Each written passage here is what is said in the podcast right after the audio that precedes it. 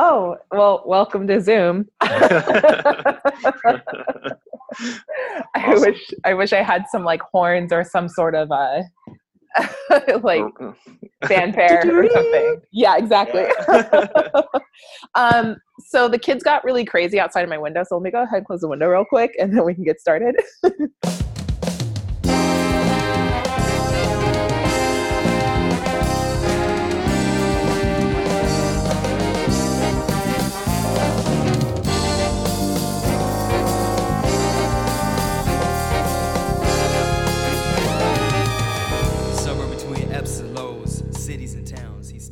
Um how are you? I'm good, man. It's been a while. Oh yeah, How it's are been you? How are you handling all of this craziness? Um, I'm handling as much as I can. Um, like I know we were chit chatting earlier on Facebook, but I Yeah. I still have a job for the most part. Um, That's good. yeah, so like I'm not like super worried about any income, but there has been a couple of like scares uh, with what hours or like how many days I would be allotted. Um, right. because of the fact that like a lot of like we were approved for three weeks and we were waiting around the three week mark to see what else would happen so it, it, it's just a lot of like do i have a job do i not have a job what will happen if i lose my job like you know it's just Yeah. and so i i've been doing the best i can um but i'm i'm acknowledging that i'm in a better position than a lot of people i know so yeah. Yeah. Same here. yeah what about you how are you doing i know it's been a couple weeks Um, I've been fine. I mean, I, you know, since I work for uh, corporate America, basically, I'm, I'm fine. Um, I get to work from home, um, and I have been for the last three weeks. Mm-hmm. So I've been slowly watching all of our friends go insane. Um, yeah, it's yeah, it's hard. It's hard to see uh, everyone else that are, you know, doing the full time musician thing, um, just struggle. yeah So no i've i've been feeling pretty bad seeing like a lot of my friends like you know scrounge around and figure out what they need to do i mean luckily enough i know some of them are some of them are doing like online lessons but right, who knows how many how many like on lessons are being super are super effective you know what i mean yeah, like I know, I know most people. Prob I, I I would assume that half of losing half their students is probably a safe number to say. Like a lot of people have just been have lost at least that many, but. Mhm. yeah so don't really know what's going to happen in this next year. It's crazy. Yeah yeah. There there's been a lot of like everything's supposed to be lifted by next week but then there's a new extension right? So yeah. Hmm everything's a week by week case at this point. Yeah. Yeah, I got that. Well, do you want to get started? yeah let's do it. Okay, sweet. All right, welcome back to Don't Cast and Drive. This is your speaker host, Veronica Tyler Christie, most times V. Uh, and here I have Brian Shu, a really well known local guitarist uh, who mostly plays, well, I've known you to play jazz, but uh, you've Mhm. also played with Super Soul Bros and as well as the group um, Alliance in downtown San Jose. How are you? i'm doing well and yourself I, we're getting through it, right? It's, it's like deja vu. We already talked about how well we're doing. yeah well it's funny because i thought we had already started the podcast at that point so i was like oh okay we're we're just like kind of flowing but it's all good yeah, sometimes I'll get a little redundant. I'm so sorry. no it's all no it's it's fine I, I haven't done many podcasts, so um, it's still new to me. Yeah, it, it. I like to take this opportunity as just kind of like an unfiltered, you know, opportunity to say whatever you feel like is important. But Yeah. also, I I want to get to know your whole story. Um, Mhm. because um, you know, for those who are listening, I've known Brian since uh, I was attending San Jose State.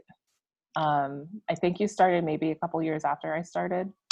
I think I got in uh, 2013. I want to say Yeah, that sounds about either right. either end of 2012 or beginning of 2013. That's when I enrolled. Yeah, I I- yeah that makes about that makes that makes some sense. Yeah, because I think I started around 2011. Mm, okay. So, yeah, so it was a couple years, but yeah, every time I've ever like run into you at school, it's always been like a very pleasant experience. so Oh, great. yeah, no, it's true. Like I feel like you know every time if I were to like chat with you or shoot the shit, like you're just like a really good listener and you always had really good feedback. So really appreciate you. I really appreciate that about you. Oh, Yeah. thank you. Um, I- so, yeah, go ahead. Oh no, no. I, I, I was about to say I, I was um, just I've always been super shy, so and um, kind of just introverted. So uh, I don't know if I, I, I, I've definitely had my super awkward moments, like meeting people, and and I'm always like, oh, what if people hate me? And you know, well, I'm I'm glad at least you have a good experience. yeah no it like i said it's always been nice and we always catch each other like practicing late at night or Yeah. like you know just kind of hanging around after concerts Mhm. whether if it's like a jazz concert or like if you guys are happen to be around during like a wind ensemble concert so it's Mhm. always been a good time awesome. so um do you want to kind of talk into like why you got into music in the first place Uh, sure. I mean, I could go way back. Um, so I started playing violin when I was five. Um, it was something that my parents kind of made me do. Um, but as far as I uh, like, as far as my whole childhood is concerned, I've always been playing music. Um, I was involved in a lot of um, San Jose symphony type things Mhm. growing up. So I was in their string uh, ensemble um, for years. Um, I was taking private lessons, and then I was doing that all up until um, the end of seventh grade, um, where when I found out all my friends were getting into these instruments like you know drums and they were joining bands and i kind of wanted to be in on that because i started listening to a lot of um, radio at the time and i was listening to like 105.3 and stuff like that so i was like man i really want to play this kind of music. I want to play like blink 182 sum 41 green day. Um, i was really into like pop punk. Ah And, you uh, were you were a punk rocker. Yeah i was definitely a punk rocker um and um you know even even when i first started violin i remember one of the first things that i ever did with it was actually sit it on my lap like a guitar and strum it so maybe it was just fate um that i decided to pick up guitar Mhm. i i just figured that that'd be a instrument that since i played a stringed instrument already that i might um, be able to learn quickly. And uh, yeah, so I asked to get a guitar, and uh, we went to Guitar Showcase, which is uh, a local guitar show or guitar store around here. And then I got, you know, I got my first package, um, took some guitar lessons, didn't really like it, um, you know, and I spent just most of my time learning songs and just really loving guitar. Um, violin was, on the other hand, was like very regimented for me growing up. So my parents were really good about making me practice 30 to 45 minutes a day. Mhm. And so by the time I was 13, I was a little kind of burnt out on it and really wanted to do something else musically. So when I got guitar, I was teaching myself all the time, and it was just like a easier. I, I just really enjoyed playing the instrument. Um, and then, yeah, I got introduced, or I started joining bands in high school or in middle school and high school. There's a uh, funny memory I have of um, on my birthday in middle school, we did like a school uh, talent show. I think it was like a rainy day talent show kind of a thing. And Oh, then we were supposed to like um, play a couple tunes. And I was actually singing, so we had to. I had to sing "First Date" by Blink One Eighty Two, and I forgot all the lyrics on stage, and it was so embarrassing. And it was on my birthday, Oh. and and uh, yeah, I've always had like this kind of funny stage fright thing. Um, but anyways, um, moving on, I guess. Am I moving too fast? I No. just talking at you. oh, you're going at a good pace. You're fine. No, oh, I- okay. if I need to ask questions, I'll ask questions right now. You're still talking about your prologue here. yeah, for sure. Yeah, I just I, I'm I'm not used to talking about myself at this length, you know. So, Would um, it feel better if I ask you a question? uh, perhaps. um, how did your? I I want to hear more about the um the talent show and the um the your stage fright, but just kind of backtracking. How did your parents feel about you switching from such a elegant perceive a perce- like and I'm saying this perceptively like an elegant instrument to something that's considered kind of like a little bit more rough house or like rebel like um, oh, yeah.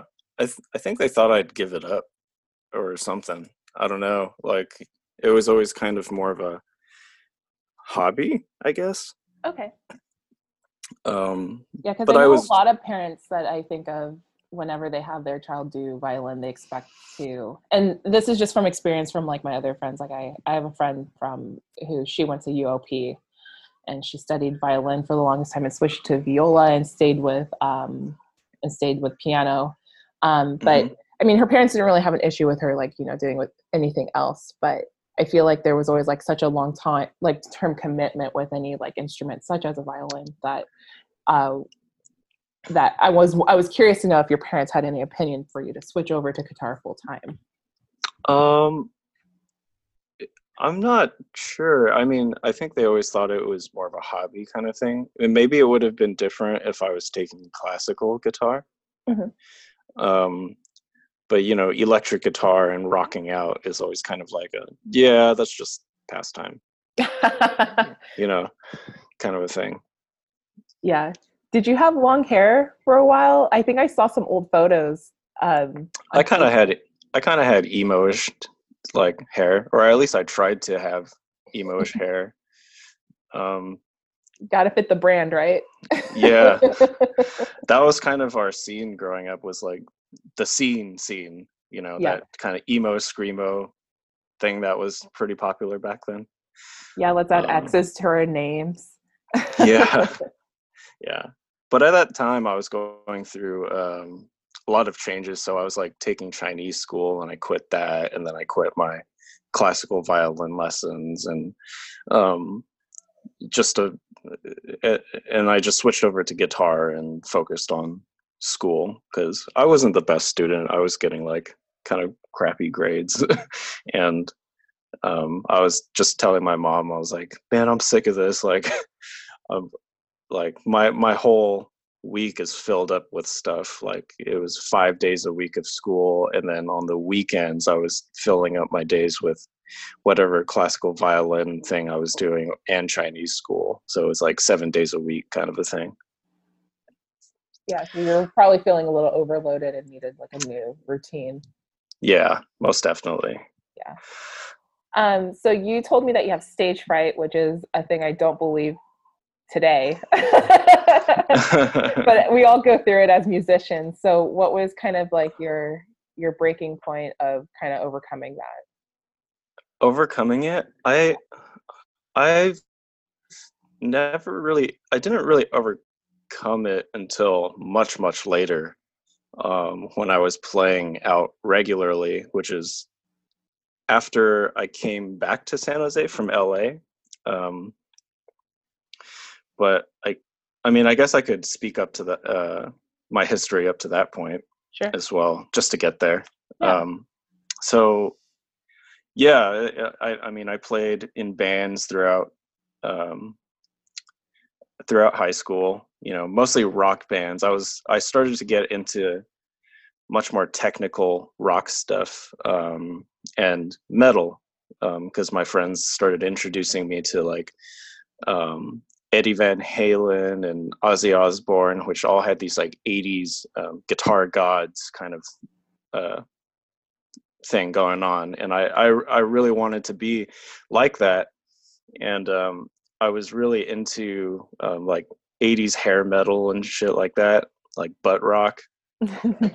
and um, just because like I love the fact that the the guitar playing was always so flamboyant and interesting to me Mm-hmm. Um, and I, I was kind of going beyond the phase of just playing power chords and stuff. And I also had a really good teacher at the time. His name's James Riley. Um, he used to teach at a school close by called Musicians Warehouse that I think closed down a couple years ago. But he was pretty instrumental in showing me some really cool music.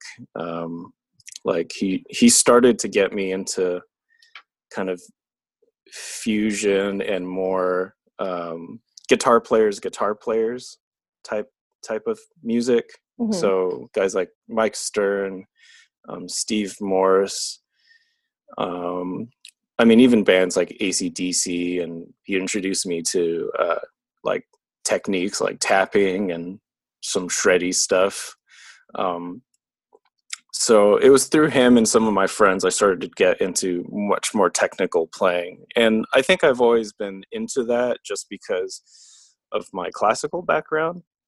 I remember when I was playing violin too, whenever I would do auditions, like I would try to get through the song as fast as I could, mm-hmm. just because I was like, yeah, if if I play this super fast, it'll impress people and and I'll get the and I'll get the audition, which is never the case. Yeah. um, it's never the case. So I remember playing like Flight of the Bumblebee, and I was just like playing it super crazy fast, and like the audition people were like, "Uh, could you do that again, but like half speed?" but anyways, yeah. So I was in a couple of bands in uh, high school, um, and then after high school, I started to go to CSU East Bay, and then I kind of stopped doing music for a while. I was separated from all my friends. All of my high school friends went to like De Anza and mm-hmm. uh, nearby community colleges, and that's basically who I was playing music with. So I felt really isolated. Um, I started to do. I didn't even major in music at at uh, mm-hmm. East Bay. I was taking biology. Mm-hmm but I took a couple um, music classes there. After about two years of taking GEs and stuff, I was like, man, I'm really tired of this. I really just want to do music. And then um, one of my guitar heroes at the time, this guy named Paul Gilbert, I knew that he had gone to a music school in LA called Musicians Institute. And I was like, man, to be as good as this guy and all these new guys that I'm hearing, I maybe I should go there. So I talked to my parents about it, and they're like, "Well, you can only go there if you get a scholarship." And I don't think they expected me to get a scholarship, but I did. And they're probably like, they're probably like, "Damn it!" it's kind of an ex- yeah, it's kind of a ex- more expensive school. So I'm thankful that they did that send school, me. Yeah. Yeah. Yeah, it came in with the packet. Like I remember when I was a senior in high school, um, mm-hmm. that when when I was doing honor bands and whatnot that you know when you're a junior and you're trying to decide what what school you're going to apply for there was like musicians institute there was berklee college of music there was the new school there was like you know manhattan school of music just like giving you all their promotional material right so i remember musicians institute being part of the the packet but I didn't want to go there because I didn't really see much for brass, so I was aiming some other places. yeah, it's mostly like uh, they just. I don't know if it's changed, but it's all vocals, keyboards, bass, drums, and guitar for the most part. And then there's also a recording school and a luthier school where you can learn how to build your own instruments, which mm-hmm. is kind of cool. Mm-hmm. Um, and the kind of the appeal of it to me was it was a shorter program it wasn't like a typical four year college even though they do have a four year um, degree um, most people went there for the aa which was like a year and a half um, years of schooling, Mm-hmm. and it was like all year long. So um, even during the summer, like you know, there was a summer quarter, and we had two weeks between each uh, quarter. Mhm. So I went to MI, and that was probably I went to MI like knowing how to play. Like I could play pretty well as far as like the stuff that I was into. I could improvise a little bit, like blues and rock and maybe some funk. Mhm. And um, I was technically really good. Like I could play really fast. My technique was really clean. Um, I was kind of a rock shredder kind of thing, Mhm. or kind of guitar player. So I went to MI because at the time I was really getting into more session guitar players, um, like fusion jazz kind of guys. Um, Mhm. there's a couple names I can think of.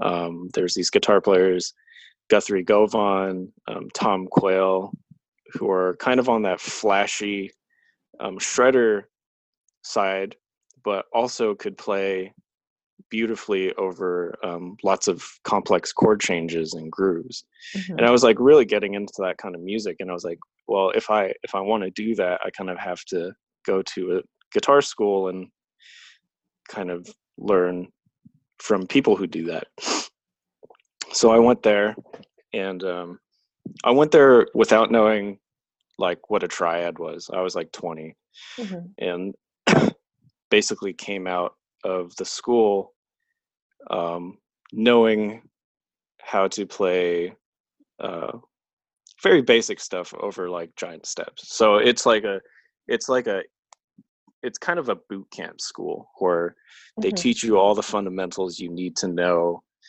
to be a session musician. It's not necessarily like a jazz school. It's more of a contemporary music school that gives you the the skills to make a living in like LA or a, wor- a music city like that. Mhm. Um, so after that, that was a great two years of my life. Um, I loved being around like-minded guitar players and just musicians in general, and everybody there kind of pushed me to my limits as far as like, um, you know, practicing. Every all the students were just as inspiring as the teachers, and it was just always a cool hang.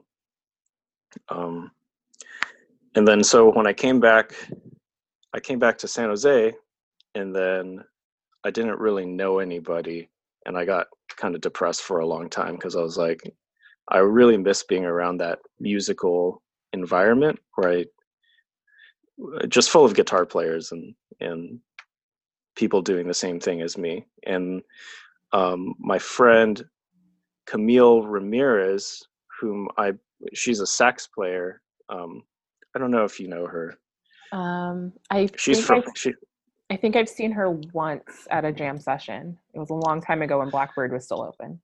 Yeah, um, her- and her sister are from San Jose. So I I happened to do a gig with her when I was going to school in LA um, for a wedding, and um,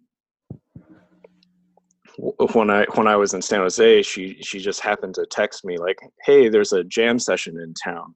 Like, we should go." And I was like, "Oh, I don't know. I'm not much of a jazz guy." And she was like, it'll be cool. I'll be there. We'll hang out and um, you know, you'll meet some of the people around here. And I was like, okay, sure, why not? Um, my my girlfriend at the time uh, encouraged me to go. I was kind of like just in depressed mode and like not wanting to do stuff. And she was like, go, go, you should go. And um, so I went and um, Camille didn't show up. She like ditched me. Oh no!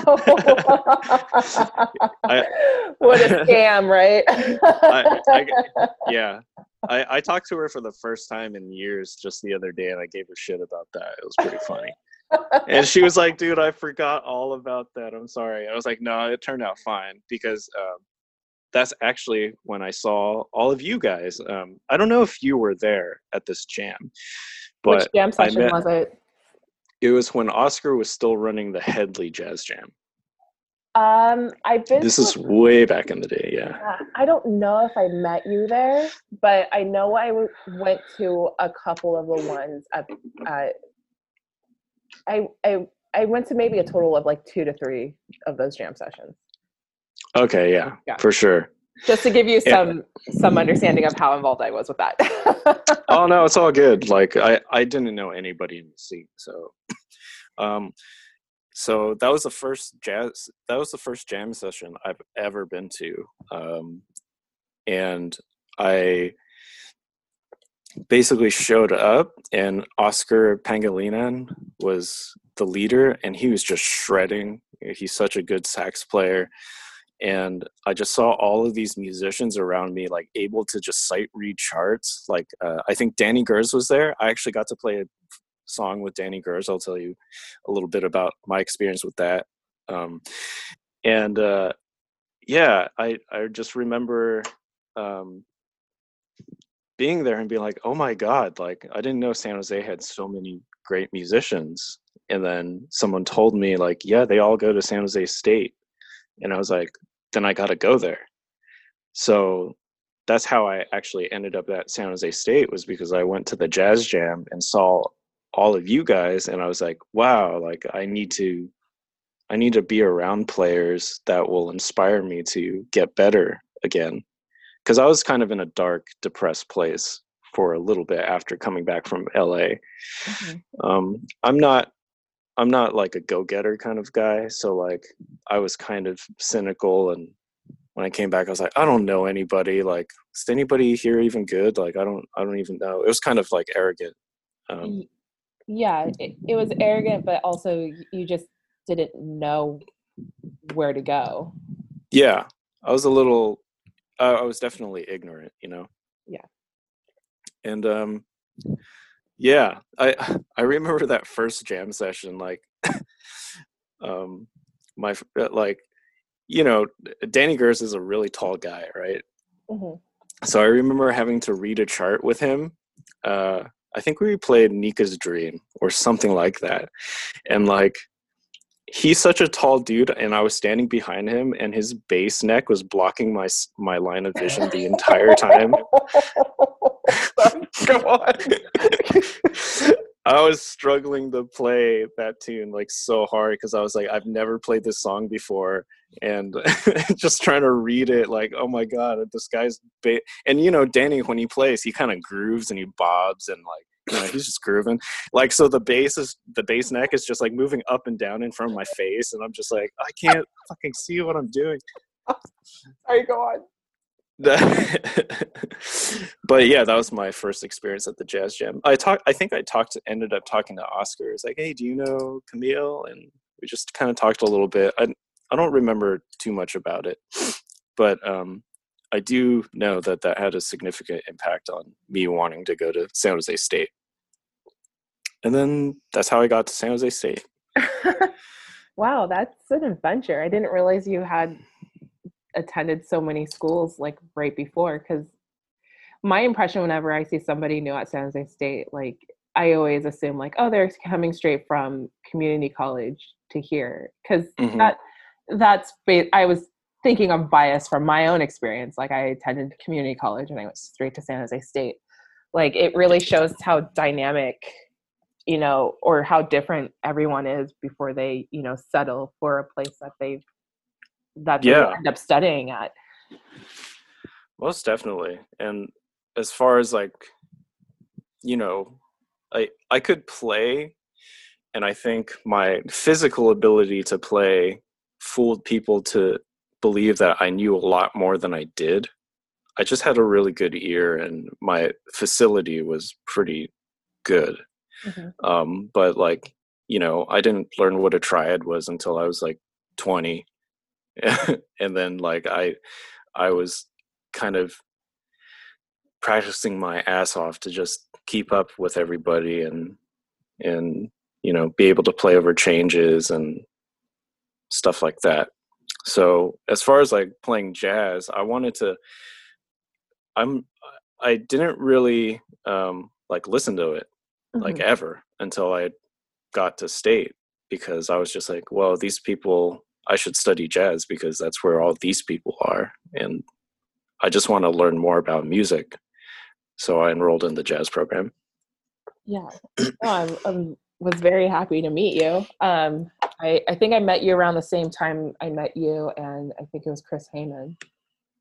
Oh yeah, me and me and Chris Heyman. Uh, I think we were. I think he was the first person I met. We met at orientation, and I Mhm. think I was wearing a um, a band shirt of this band called Periphery, which is like this like really progressive rock band, um, modern. They're super crazy, and uh, Chris was super into them too, and that's just kind of how we met and became friends. And I think we jammed a little bit too, like shortly after we met, just like some funk stuff. It was like really fun. Yeah. Um, Um, so I think just from just that experience, I think we were only in a combo together once. Was that right? I can't remember. Uh, I can't remember. I th- I do remember us being in a combo though. Was yeah. that that was pretty early on, right? Yeah, that was like really, really early on. I think it was maybe like this. I started auditioning for combos. I think my my third year attending Mhm. San Jose State, and this was when I was like finishing up with all of my normal requirements for my BM. hmm and I was like, I've done jazz for I and I say this like with a grain of salt. Like I've done jazz for a really long time, but I just finally wanted to be in a combo setting. Like I've always done like big band and it just comes with the nature of like being a bass trombonist. hmm So I think it might have been like it was like you I think it was like you and like, you know, correct me. It was like you, Danny, um, Alex Popoff. I. Uh, I don't I don't think Alex was there yet. You don't think Alex was there? Then maybe not. Maybe Yeah. it- we haven't done it yet. Maybe I, I'm not sure. It's all San Jose State's kind of a blur to me at this point. yeah. But it was it was really nice to have that flexibility be, between two departments. I'll tell you that much because it, I was just always in love with jazz, and like that's why I always kind of gravitated towards everybody in the jazz department because it felt a little bit more closer to home than doing what I was actually doing, which was like mostly the classical studies. Oh, okay. I Yeah. thought. Oh, so you so you uh you have a degree in classical performance? my my final degree was um be, bachelor's in music edu- music education but i did Oh, okay. but i was pursuing at first a double emphasis i was doing education and performance Oh, gotcha. yeah Wow. yeah i did a lot of shit Yeah, that's crazy. i didn't mean to. It was just like i wanted i was in the mindset of i, I want to do everything. I, I feel like a, like most music people are like that though.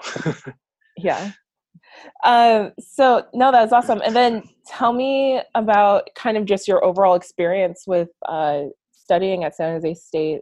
Um like i mean i know you met everybody but now that you actually got into san jose state and you started to get into jazz more and like to me i thought you were a phenomenal like soloist and i remember like walking and running into you in the hallways and you say no i suck. I'm not that good. I'm like are you crazy? I, would get so, I would get so passionately ex- uh, like upset that you would say no i'm not that good. I'm like can, can you please not? Oh, well, I, I mean, I I always appreciated it, um, but it was definitely uh, difficult for me to to see because I mean, I was coming into it as a I was trying to approach it as a student that didn't know anything about jazz, and I truly wasn't because I um, I didn't feel like I still don't feel like a jazz guitar player Mhm. um, but because I didn't, I never really lived the music, you know, like I, I didn't really listen to a lot of it growing up, and then I didn't start really listening to it until like even just halfway through college. Mhm. Like I wasn't really into the history or um, just kind of, you know, I think the tradition and history are very important to to to being a jazz player um, but I wasn't particularly that into it.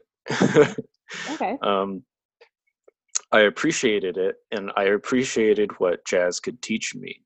hmm Um, so I wanted to try to learn it the best I could, and I just never felt like I was good at it because I was, I guess, I was coming from that angle of like, well, you know, there are many people who've been studying the music for much longer and you know have much more theory chops than I do, um, and stuff like that. So it it was uh that's I guess that's why I also practiced it so much, like all the time. I was just I was in a practice room blasting backing tracks, just trying to play changes like all day, every day. hmm Um, but yeah, it was interesting, and, and like you said, um, like you're, I, I guess the way that you would respond to me, or if that uh, is exactly what I meant, where I'm just like I never felt like I was as good as people thought I was because um, um, because I didn't live the music and. And and my physical i felt like my physical ability to play chops fooled people into believing i was better than i was because i could you know i could i could definitely play through two five ones but for Mhm. me i was like i'm not really genuinely playing the music or jazz you know i'm i'm just kind of doing things my way but i don't feel like a jazz player I see. I see what you're and saying. And it was kind of funny because um, because I was I I don't want to call myself gifted like ever, but I guess I was physically able to get around really well. I guess better than most guitar players, um, and to a degree, even some horn players. I I felt like it. Um, people people thought I didn't need as much direction as I did need. Mhm. So to this day, I'm still learning things about jazz that I wasn't necessarily like taught in school, and I'm trying to like pursue that knowledge to this day because people think I know a lot about it, but I don't. And I'm just people because all people say to me is like, "What are you talking about? You're good," and I'm like, "Well, that's that's not what I need. I need I need." I don't know what kind of feedback I need, I, but I, I need critical feedback, you know, to how Yeah. I play. And I guess that comes from like there was I had I did have some teachers at MI that were a bit more of, more of hard asses. Um, my Mhm. first day at MI, um, I walked into a open counseling, and open counselings are these really cool things that they had at MI, which were basically faculty, um, teacher, uh, open office times. But their open office is in a practice room with gear. So basically, it's a free private lesson. If you just walk in, you can go in and ask anything about music, about business, and stuff like that. So on my first day, I I walked into a practice room, and um, one of my teachers wanted to jam on like Autumn Leaves or something like that, Mhm. and I could sort of, kind of, um, just ear my way through it because it's such a diatonic tune, right? It's Mhm. um, and I just played over it. And then afterwards, the teacher stopped me. His name is Dan Gilbert, um, one of the f- one of the best teachers there, and he was just like, "You don't know what the fuck you're doing," Oh no. and and I was like, "Well," but I was coming at it from the angle of like, "Yeah, you're right. I don't know what I'm doing," and maybe I was expecting a little bit more of that from San Jose State, but at the time I got to San Jose State, I had already been um, I, I was a lot better than I was in uh, at MI. So I feel like my chameleon skills, my my skills able to fool people into Mhm. knowing what I was doing, got better too. So people didn't really tell me how to do things. That's fair. Um, well, I mean, you fooled me, but still till this day, I, I, I'm always gonna tell you what you don't want to hear, which is like, I think you're really good. oh, thank you. Yeah, I know that's that's a- all counterproductive to what you want, but it's I guess just that's from my lens because I I'm not gonna lie, I haven't been to a jam session in a while. Um so I'm yeah, me either. very, very, very rusty and I, I feel like I've been doing more promotional work and support work for a seven street band than I have been playing. Um but I mean I can still play bass trombone, but like whenever anybody asks me to solo, I'm like, nah, I'm okay. yeah, I feel that sometimes. When people ask me to sit in at a jazz gig, I'm just like, mm, I don't know. um, so tell me a little bit about so I feel like just from your contrasting uh, environments from LA to San Jose that you, it went from like kind of boot camp to now you're kind of gaining more sense of camaraderie around the people around you. So Mhm. um, tell me about some bands that you got into on a regular basis, um, such as like we can start with the Alliance, um, if you don't mind talking about them.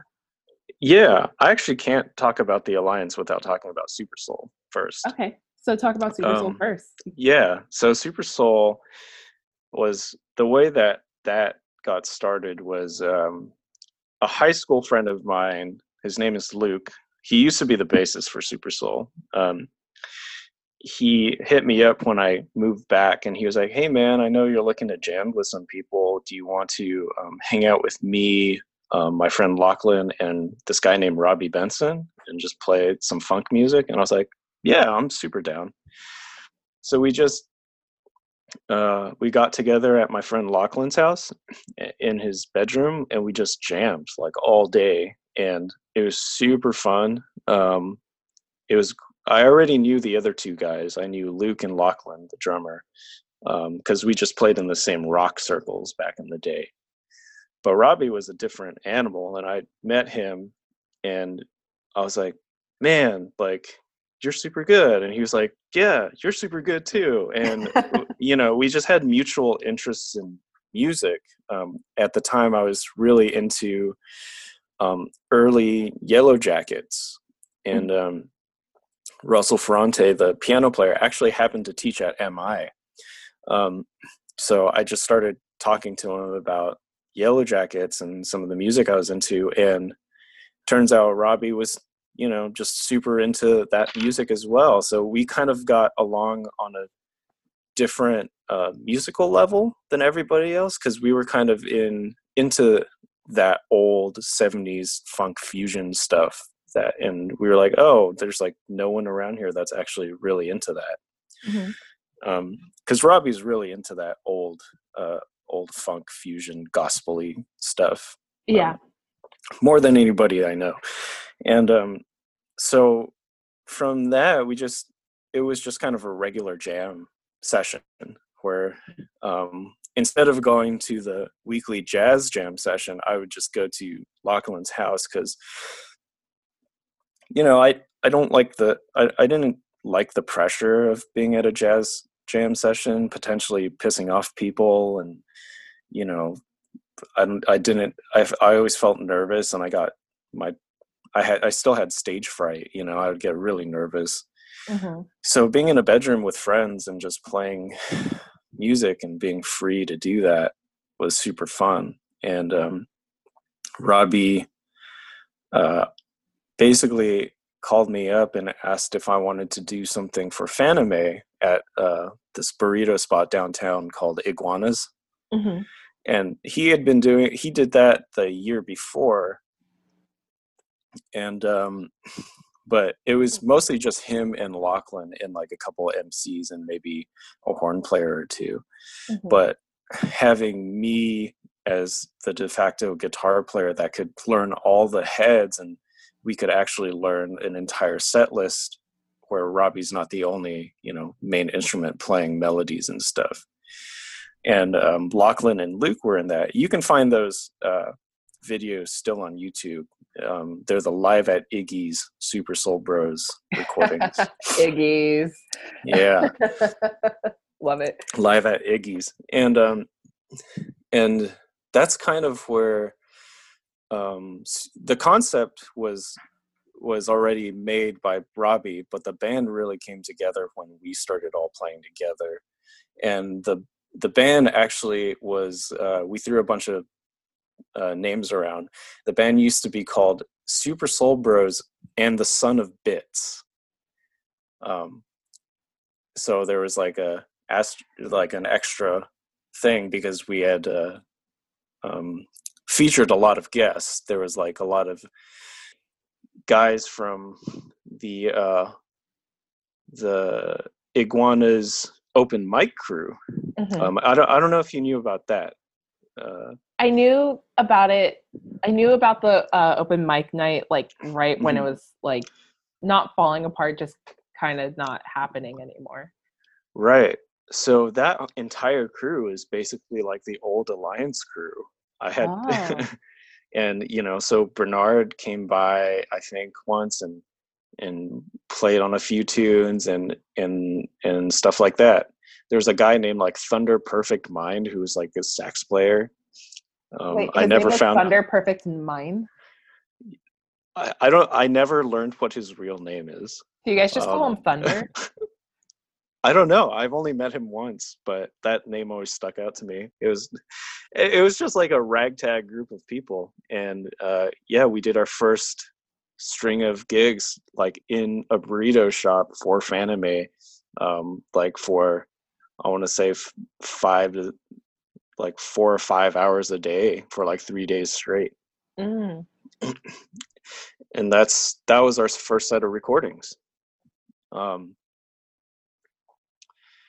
and uh, pretty soon after that we it became a more serious thing where we wanted to play a lot more and san pedro square was doing music in their back uh, back area where you, you know it's like a it's a collective of bunch of restaurants and like vendors and they have like an open area where people can eat outside and listen to live music and so we did a show out there and that's when I met uh, Lionel Briones of the Alliance. So that was the first time I ever met him. Mhm. And Lionel kind of learned all of the music by ear and stuff like that. Um, and yeah, he was just a super cool dude. Um, I think he was he's he's older than the rest of us, and he just uh, ended up asking me if I wanted to play with his group um, with Steve Kaku at the Alliance if I if I wanted to sit in at 55 South. So I came in and we we played at 55 South and it was like so cool. It was just such an awesome band and the fact that everybody was like kind of Asian American dis- descent, I was like super into it. Mhm. um, playing this really hip groove music, kind of RH Factor and Robert Glasper influence stuff. Um, and yeah, I just uh, that's how kind of the alliance got started too. I think they were already doing a few gigs without me, but I think um, after I joined, that became the lineup for a few years until uh, school became made it increasingly difficult for me to be at 55 from 9 p.m. till 2 a.m. in the morning. so yeah, that's kind of how I met everybody in the alliance. Um, and actually, a lot of the other gigs that I've gotten, I, I've played with uh, this other band called No Water After Midnight, which is also through members of the alliance like Lionel and Ed Pasalo. Mhm. Yeah, I Um, almost I remember that group. Yeah, they're still doing some stuff. Um, Yeah, I think they were doing a thing at Santana Row for a second. I thought. hmm Yeah. Um, so yeah, that's how I met met those guys. Yeah. Basically. Okay, yeah, because I I remember I feel more not not like I'm I'm not involved, but I'm trying to find the right phrasing. I feel like I've seen more of the alliance just because um I was I would always run into Bernard at San Jose State and he would always say like, "Oh yeah, we do a thing on Sundays and on Sunday nights over at um what's that place called? Oh, I even forgot about the bar's name. The bar across the street from Paper Plane is called Uh, 55 South. yeah, 55 South. Thank you. I think you probably Yeah. said it, and I just it failed my mind. Uh, Oh yeah. no, it's okay. um, but yeah, I remember going to 55 South and always having a good time because you guys would play all of like the old like 90s R&B, like the shit that I would grow up on, and that's where I Yeah. fell in love with that group. Mhm. Um, and then I stopped going because you guys were popping so hard that it was hard to get into that bar. Oh, yeah. the moment that I saw a line, I'm like, this is awesome, but I am not comfortable in this environment Yeah. anymore. It's crazy how much of a fixture that band is for San Jose nightlife now. Yeah. That's No. kind of like the band. hmm hmm You guys did it. Like that. I'm like, I'm just gonna appreciate from afar now, and if there's no line, then I'll I'll show up. But yeah, like there- I had a lot of good moments. Like I remember it was like, I think Robbie had his birthday there one year, hmm and uh, also I remember I think Lionel might have had his birthday there too. Yeah, Lionel Palooza. I think that's been a recurring thing. yeah and i would just show up with like random like seven or seventh street people or like anybody from san jose state and we would just like have a really good night and it always felt having a good night like that was different because it was always like like i always knew people in the band like you and bernard and bennett but it, Mhm. it was also like it just felt like another place to hang outside of school where like i recognized everybody from school being there Yeah, that was that was kind of wild that that became such a big hangout spot, and it it was wild to me that more people would come, like more of my friends would come to watch the Alliance than they would come to watch Super Soul, which was kind of cool. Well, I guess you know it's the bar bar thing, so yeah people without anything to do on a Sunday night. Yeah, let's go check out the music. And that band is just so killer. Like the pocket and the groove is just so in there. Like everybody just has this um and it's it's different than the jazz thing. It's I mean they they are very jazz influenced and we approach a lot of the songs with a jazz improv improvisatory way, but it's like kind of the music's coming from a different place. yeah yeah It's like so So Super Soul, um, Mhm. which is another band I found myself kind of hanging around too. I just became the ultimate fangirl. I didn't mean it. oh it's it's all good. you guys touched on all the things I like. It was like, okay, here's 90s and early 2000s music over here. And now Mhm. there's gamer music that I didn't realize that game music can even get to that. Like, I was so so thrilled to see that people were creating bands in in tribute to old video games and you guys were kind of like my first exposure to that so can you tell me how you kind of got more into super soul bros and also talk about some of the traveling that you guys have done Yeah, sure. Um well before even before Super Soul Bros, I was always into video game music. Um when I was like 18 or 17, I actually recorded a my own cover of the boss battle theme from Final Fantasy mm-hmm. 7 and that was actually kind of popular like it like at one point i think i had over a quarter million views on it.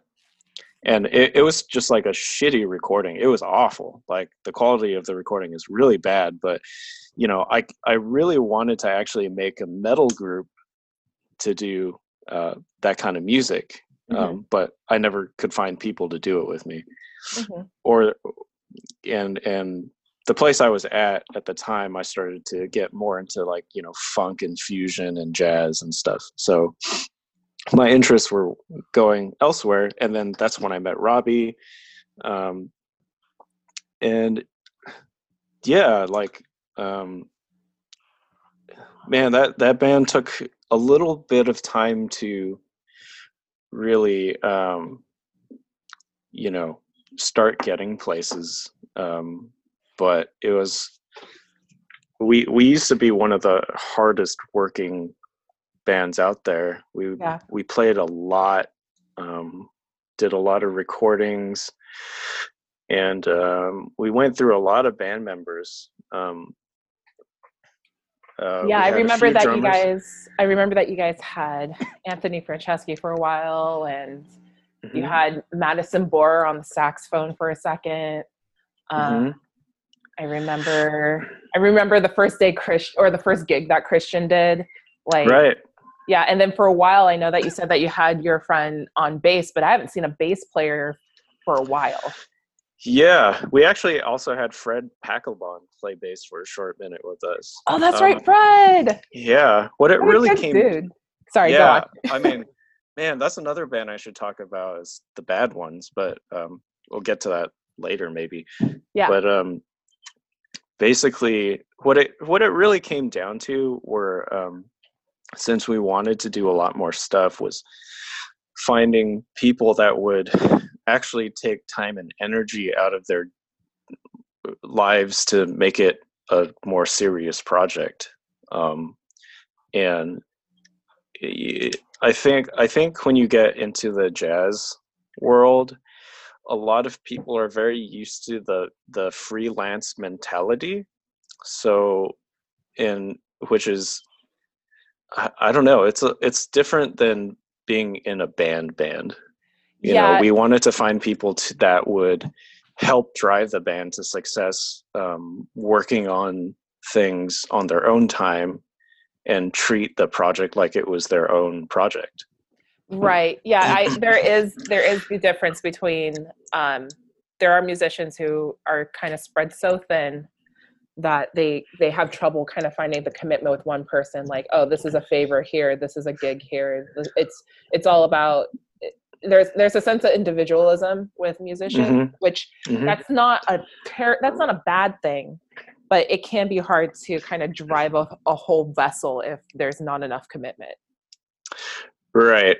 Um, and so we just happened to find um, everybody that came into the group were people that um, that eventually became, you know, the the the foundation of the group, um, which is Chris, Christian, um, Bill Smolik, and Alex Mhm.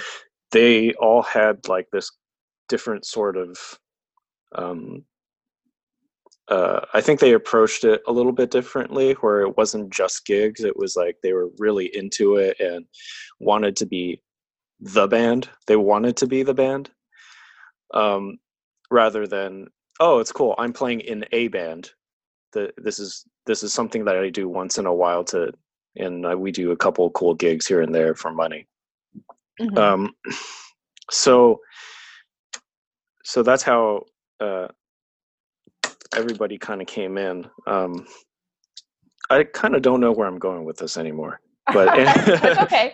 I just wanted you to kind of go with your experience with being in that band, um, yeah because it went from this is this is my my lens through it is that you guys went from doing fanime to like kind of beating around the bush with fanime, meaning that like you weren't directly affiliated with fanime. Uh, Right. But you would do gigs like at Iguanas, at Cafe Stritch. Um, Mhm. Robbie would like run around Fa- Fanime doing like a video series. Um, Yeah.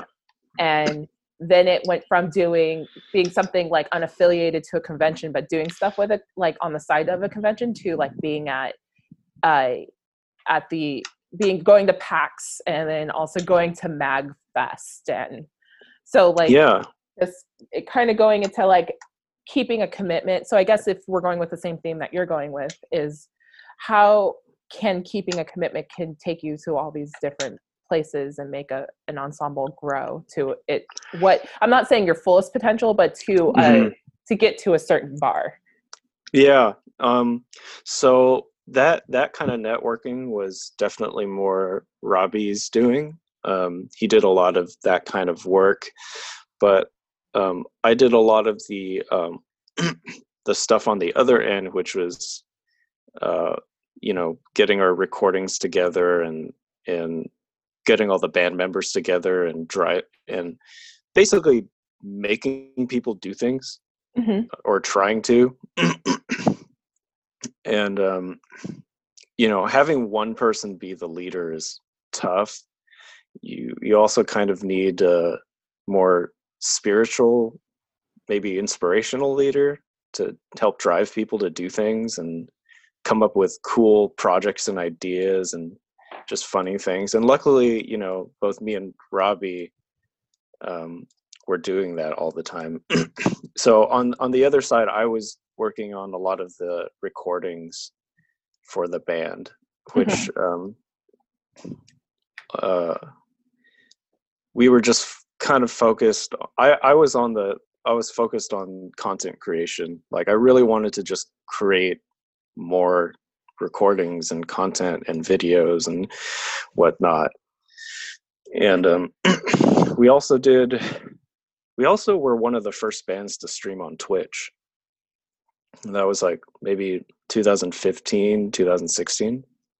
We started doing that, and that got us quite a bit of visibility too. Um, so I don't know. It was just a combination of like we we were working really hard Mhm. to just we were playing all the time. Like our streams were like two times a week for six hour or like five to six hours like a night um which was pretty brutal yeah, Um, I remember you guys did your uh your marathon stream. That was brutal. oh yeah that was crazy I remember checking in and out Mhm. for that, and like at some point, I think it was either you or Christian Manzana said, uh, "This, I'm taking a nap." yeah yeah i actually had to uh, i was working at the time i think or i was doing something at the time and i actually had to leave so that probably wasn't me Uh, but yeah. Yeah i don't know. It's just like combination of everybody's hard work um, and the willingness to do that kind of thing even I, I hate saying it but a lot of the times we probably you know we were we were all personally taking losses as far as like you know we would stream on friday nights but that's a big gig night so we would stream instead and we were making those kind of sacrifices. But, but i mean we we all liked playing with each other. It was still a fun thing to do because it was just like weird fun jams and then we were just being personalities and just being super weird yeah, um, and fun. Um, though it, for for me, at a certain point, it got I, I got to a point of like really heavy burnout because I was um, I got a I got I got some really heavy burnout, so I kind of left for a long time. and so at, at this point i don't really know what else is going on with the band oh, okay. No, it's okay. Yeah.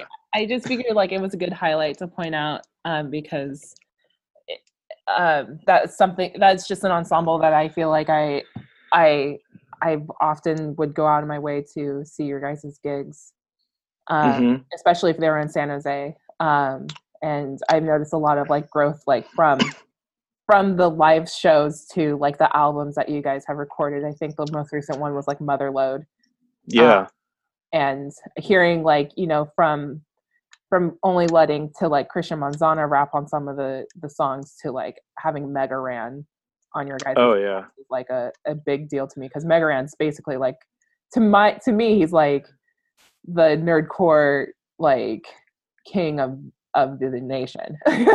oh yeah i mean we've always had kind of an affiliation with him like robbie would uh I don't want to say annoy Mega Ran, but he would always be constantly emailing him like, "Hey, let's do something together. Hey, you at PAX? Let's hang out. Let's let's jam. Let's do all this stuff." And I I, I don't know what Mega Ran's whole thing, uh, whole response or attitude towards this is. I, I'm sure it's kind of like, "Oh, these guys again." Like, but no, he's he's he's always been really cool. He's always been really cool and down to just jam with us. no, he's a good guy. Yeah. yeah, he's a cool dude. I, I don't really, I haven't really talked to him all that much, but he seems like a really cool guy. Um, and then you recently started working for um, a gaming company. Um, Do you want to talk about that a little bit? Is that something worth talking about? Yeah.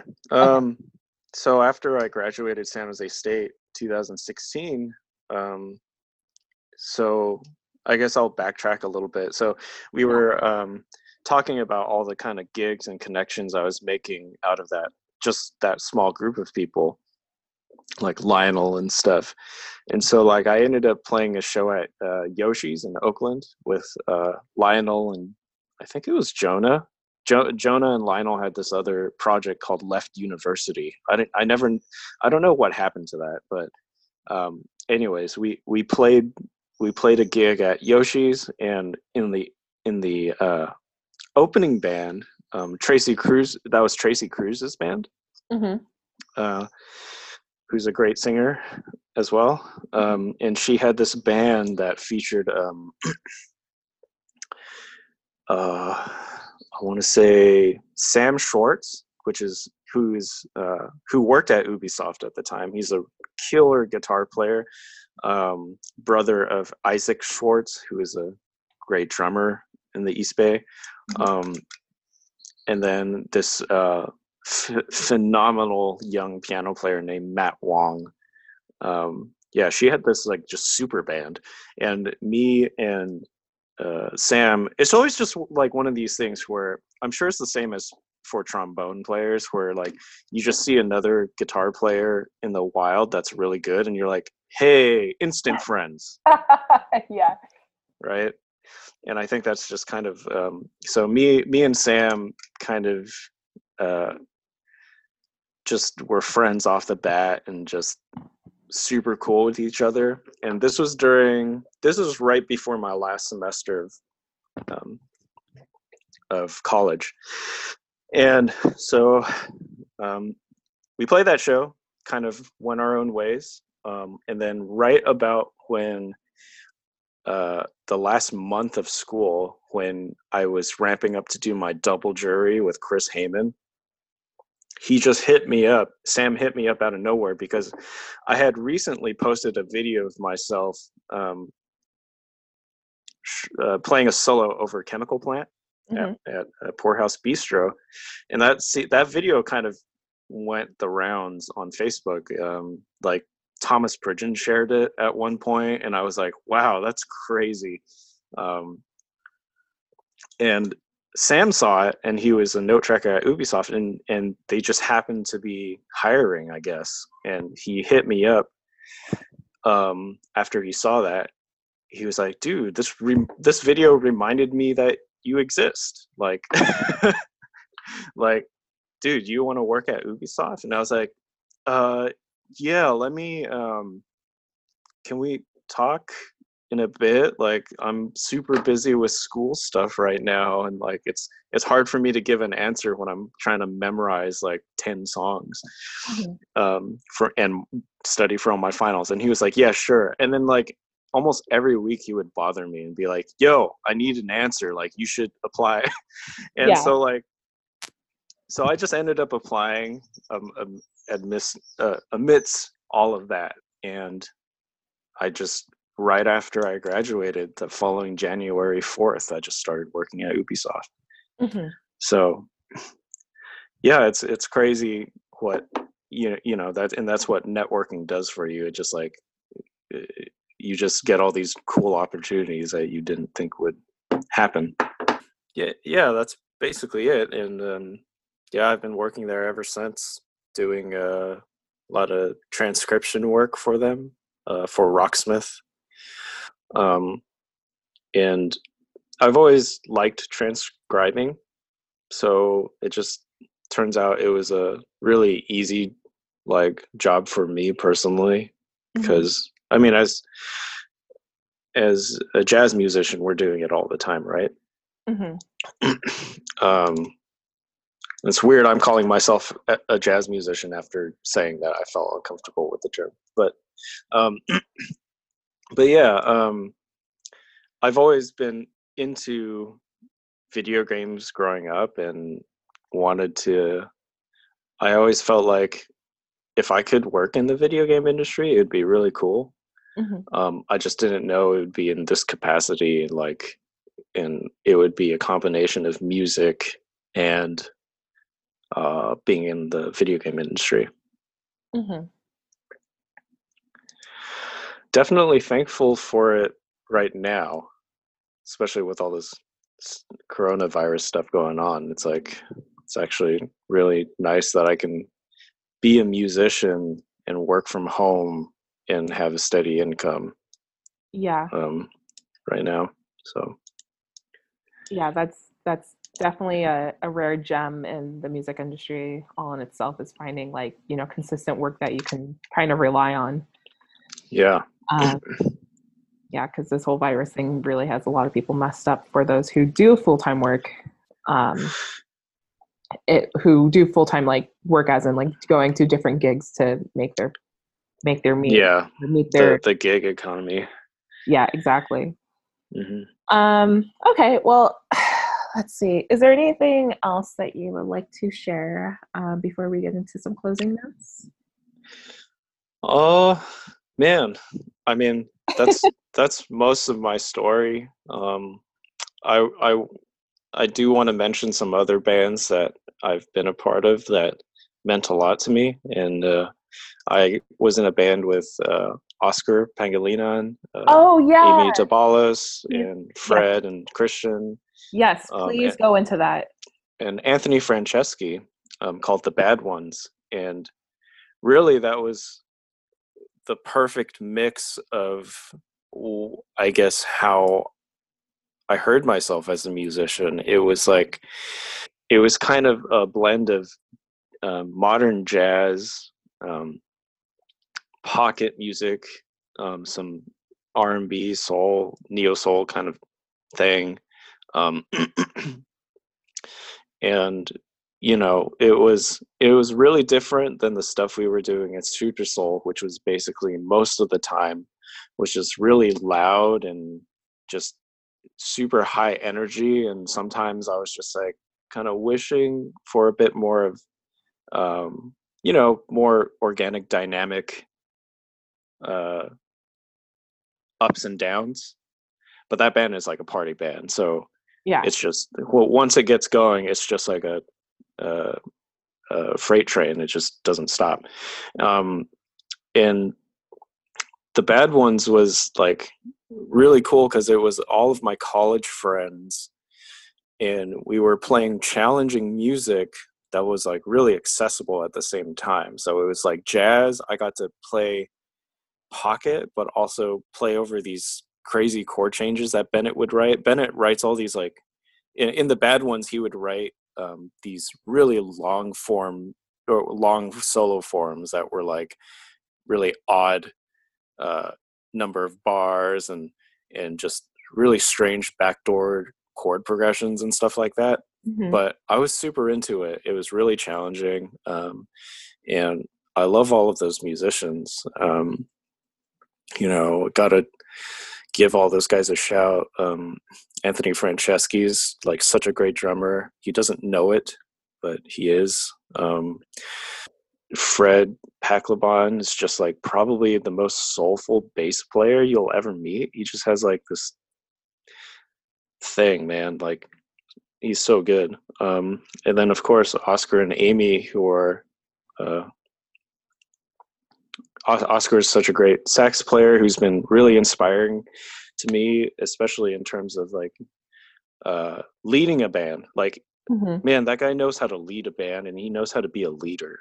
Um, Amy DeBalos is such a creative vision. Like everything that she writes is just like so on point. And then of course Bennett, he's just like the the thing I like about him is he's also all of those things, and then he's also one of the most enthusiastic musicians you'll ever meet. He's like almost down for anything. he's he's so cool. Um, so yeah, that was a really special band to me. Um, which we actually did a one album during my first year of work, and I was juggling like Super Soul and the Bad Ones and working full time all at the same time. That was probably the busiest year of my life um, and um, I had just gotten out of a relationship, so all of these things together were kind of keeping me sane, and so my musical output was like kind of crazy. hmm um, and uh, yeah, that that band was uh, really cool. Um, I really love being a part of that. And then currently, I'm working in a band with uh, this rock band, this prog rock band called uh, Raise the Maze, which um, comprises of a lot of musicians from the East Bay, which I've actually never really uh, had my foot in that door before until now. Um, but Colin Hogan plays keys. Um, hmm uh, Maria Dickinson. Um, she's a great vocalist. She sings with like Jazz Mafia all the time. Uh, Tarek, her partner, is a great bass player. And then um, Terry, and then world class bassoonist Paul Hanson, hmm which was pretty wild. So Sounds like a heavyweight group. that is a heavyweight group, and that that is one of the. Um, I don't want to say that all the other bands don't have amazing musicians, but that was probably one of the first situations where I heavily fell out of my league. Mhm. Like as far as the people around me, I'm just like, or whereas everybody else in the other bands, I'm like, yeah, we're more or less equals, you know. Like Mhm. I, I respect everybody equally, and we can all kind of we all bring something really good to the table. But for this band, I'm just like, oh my god, I need to be on point, or else I'll get fired. Like Mhm. all the time. um, but luckily, everybody's super nice and chill. But yeah, whenever I have to do something for that band, I, the pressure's on. Mhm. But yeah, that's that's about all the musical projects I do that I wanted to mention and shout out. yeah no you you've been very very very busy boy but it's all it's mostly like like the bad ones i haven't like when you guys came out with that and you guys had your like album release party and all that stuff like um you still i would still see you perform with like oscar every so often and like amy's still working on her project so like everyone's so busy so i'm like really glad that everyone is still so active um, yeah. with doing their music like hmm it's it's awesome like this this whole like san jose like instrumentalist scene is so closely knit and it's really nice to see that everyone's everybody still collaborates or inter- interacts with each other you know It really is. I I definitely feel a um, feel nudged to be more of an artist as well on my end. So I've been writing a lot um, and just practicing writing and composing parts for whenever this coronavirus crap is all over. Like I I just want to have some music and get together with people and play my music because I've been playing other people's music for so long. yeah you've been the the strong supporter and now you're like it's my time yeah, I, I really want to try to try to. I, I really want something that I can call my own. Not that I didn't do that with the other groups too, but Mhm. you know, something with my own fingerprints. yeah that's true uh, Brian, Christian has been a big inspiration on that. yeah christian i who i previously interviewed he's he's been throwing out his stuff a little bit more out there too and he's he's just as shy like it's so crazy how you guys have so much talent you guys are so shy and I, i'm really excited to see that you guys are blossoming out more I'm I'm trying to get more um, more Christian attitude in my life because that guy, even though he's shy, he like does it. So, and Yeah. but my problem is I'm shy and I don't do things. So I'm I'm trying to I'm trying to be more on his level. you'll get And I've- I keep I keep telling him that too, and he, yeah, he just goes, "Oh shucks." It gets really, and then it gets really awkward between us. There's a lot of love going on. It's okay. Lots of love and appreciation. That's what we all need. Yeah. Um, how can people follow you um, or find your content? Um, currently, I'm not on very many platforms, and I don't have very many um, original things going on. But um, you can check out all the band camps for my bands, um, uh, Super Soul Bros, at Bandcamp. Uh, Raise the Maze at Bandcamp. Um, I think the bad ones still have CDs on CD Baby. Mhm. Um, I don't think they're on Spotify though, um, but everybody else is. Um, and then on the social media front, um, I do have a YouTube page that I just post random videos of various solos or live performances that I do, and then also my Instagram page, which is uh, Brain B R A I N underscore uh, underscore shoes spelled like a real shoe S H O E S. All right. So yeah, So, brain underscore shoes. yeah, But his name is Brian Shu. That's not yeah, like shoes. yeah. I'm not that creative. no, it's okay. I think for the most part at college, I called you Shoe. Like, I think that's what everyone called you. yeah, even at work, that was like the first thing people would call me because we have at Ubisoft there was like when I first got there we had like seven Brian's or something like that. So defaulted to the last name. I I'm used to it. All right. Well, it was a pleasure to have you on my podcast. Uh, Thank you for talking to me and thinking I'm interesting enough to talk to. dude. Of course, dude. We're friends. like I said, you're always good to talk to, and you always have like meaningful things to say. So, like, again, thank you for even taking the time. We're just oh gonna man, put a bucket of fun. thankful and graciousness on top of each other. It's fine. All right. Well, thanks again for joining me on Don't Cast and Drive. Again, I'm your host, Sometimes V, and this is uh, Brian Shu. And I hope you guys have a wonderful week. Later.